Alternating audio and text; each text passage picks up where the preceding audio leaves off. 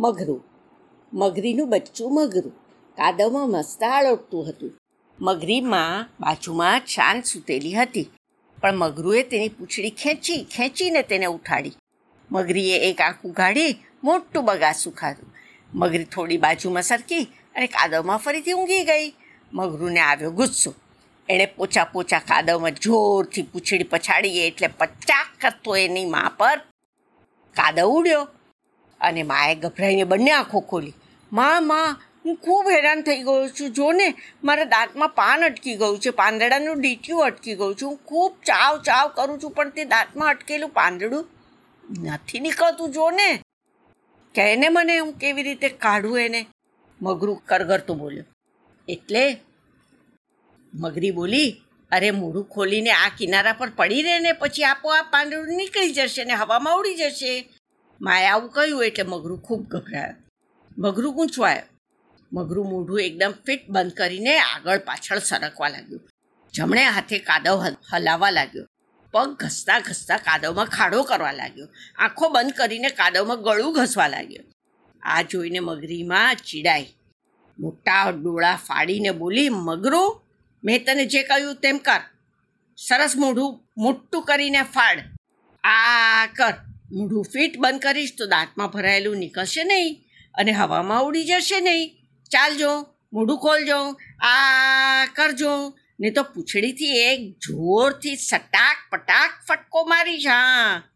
મગરું બીતા બીતા બોલ્યો, અરે મમ્મી, પણ હું મોઢું ખોલીશ અને ઉઘાડું રાખીશ અને મારા બધા દાંત નીકળી જશે અને હવામાં ઉડી જશે તો હું ખાઈશ કેવી રીતે, જમીશ કેવી રીતે, પાણીમાં તરીશ કેવી રીતે અરે, મારા દાંત જ ગયા તો તો તારી સાથે બોલીશ પણ કઈ રીતે? હું કાંઈ મોટું મોટું ફાડીને કિનારા પર આળોટીશ નહીં. હસી હસી મગરી બોલી. અરે, ગાંડિયા રે ગાંડિયા, દાંત નહીં કાંઈ. દાંતમાં અટકાયેલી ગંદકી નીકળી જશે એમ મેં કહ્યું તું તને. તું મોઢું ફાડીને કિનારે પડ્યો રહીશ ને, તો જો કેવી ગમત થાય છે. મગરુનો મૂંઝાયેલો ચહેરો જોઈ મગરીમાં હસતા હસતા ફરી બોલી અરે, તું મોઢું મોટું ખોલીશ ને, કે તરત ચીંચી કરતી ચકલી આવશે. તાર દાંતમાં અટકાયેલા પાંદડા કાઢશે અને ફર કરતી ઉડી જશે.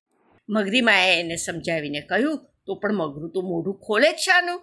મોઢું મગરું ગપ્પ એકદમ ગપ્પ અને ચૂપ કરીને બેઠો. મોટા ડોળા કાઢીને પૂંછડી ઊંચી કરીને, મા સામે તાકી રહ્યો, પણ હવે મા કંઈ ચીડાઈ નહીં. ગુસ્સો કર્યો નહીં. મગરીમાં પ્રેમથી સરકતી સરકતી મગરું બાળ પાસે ગઈ. મગરુના નાક પર, મોઢા પર તેણે પ્રેમથી હાથ ફેરવ્યો. એના નાક સાથે નાક ઘસ્યું. મગરું માની સોળમાં સંતાયો. માએ એના અંગો પર પ્રેમથી હાથ પસવાર્યો અને પૂંછડીથી પટપટ પટપટાવ્યો. ત્યારે મગરુને ખૂબ સારું લાગ્યું, હો, ખૂબ રાજી થઈ ગયો એ.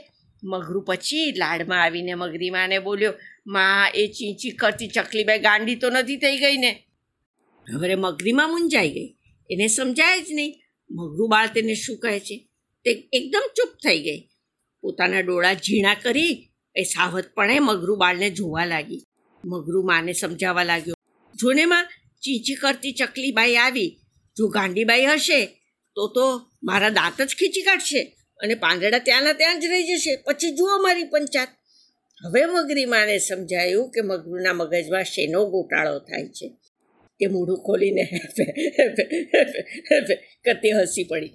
મગરી કહે ઊભો રે, હું તને બતાવું છું કે કેવી ગમત છે. મગરીમાં કિનારા પર સરકી ગઈ. મોઢું મોટું ફાડી અને મોટું બધું આ કર્યું. ઝાડ પરથી ચકલીએ આ કરેલી મગરીને જોઈ. ચકલી ફર કરતી ઉડીને આવી. મગરીની સામે જોઈને બેઠી. મગરીએ ડોળા મિચકાવ્યા. ચકલી તો કરીને મગરીના મોઢામાં ગરી ગઈ. મગરીએ આંખો બંધ કરી અને દાંતમાં અટકાયેલા પાંદડા, પાંદડાના નાના ડીટિયા, વેલાના ગૂંચળા, શેવાળ, કાંટા, ચકલીએ તો ટકાટક બધા કાઢ્યા. ચાંચમાં લઈને બહાર ફેંકી આવી. ચકલી તેને ગમતા, ભાવતા પાન ચાંચમાં પકડી પોતાના માળા તરફ ફર કરતી ઉડી ગઈ.